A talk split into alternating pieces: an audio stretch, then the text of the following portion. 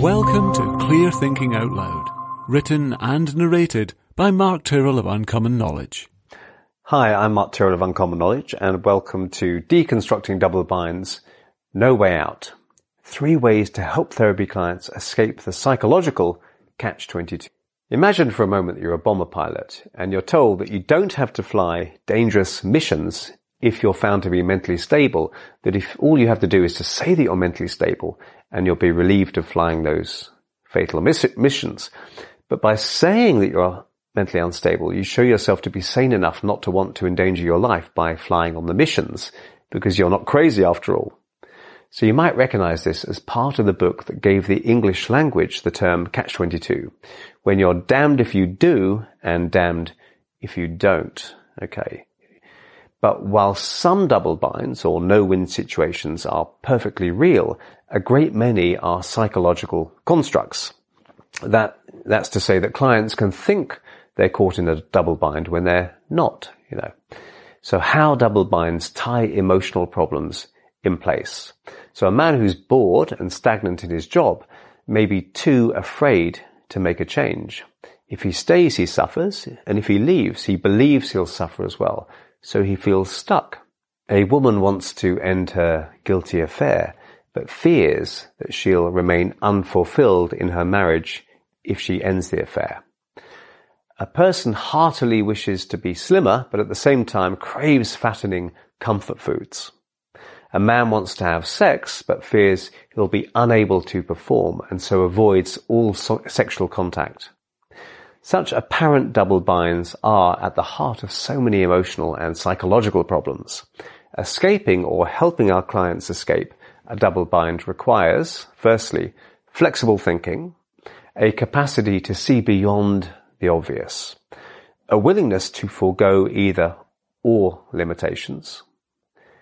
Here are three ways we can help our clients free themselves from the double binds trapping them. So firstly, number one, look for the payoff.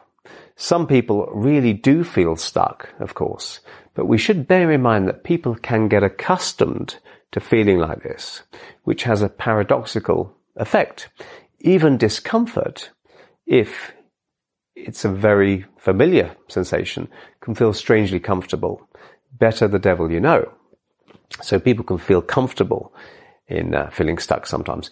If I'm really am damned if I do and damned if I don't, then that kind of lets me off the hook, doesn't it? A bit, you know, if it's something that I'm frightened of doing.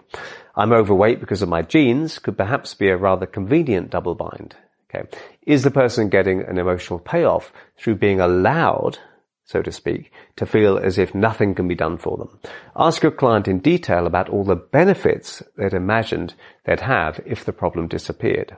If they struggle to think of any, but still keep on about how they're trapped, it may be that consciously or unconsciously they want to remain stuck in some way. This doesn't mean that you can't help them, of course, but it does mean you'll at least know where you're starting from with this particular client. Number two, compromise. A man who desperately needed uh, more social contact was too fearful to go out to parties. Okay, so he's frightened to go to parties, but he's frightened of being alone and, and, and, ending up by himself.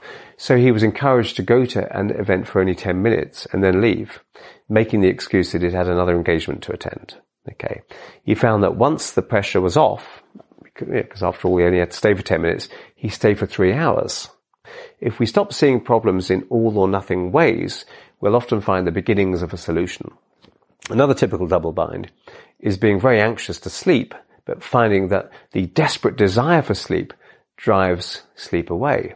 Untying this bind may be achieved through setting your client the paradoxical task of staying awake until a specified time or even all night. Okay. Then staying awake becomes the goal. The pressure to sleep is off and they'll be more inclined to sleep, of course. Uh, trying not to, trying to go to sleep isn't the same as trying to stay awake when you're tired. There's always a compromise, always a third way of looking at a situation, and usually many more. Number three, change one part of the pattern.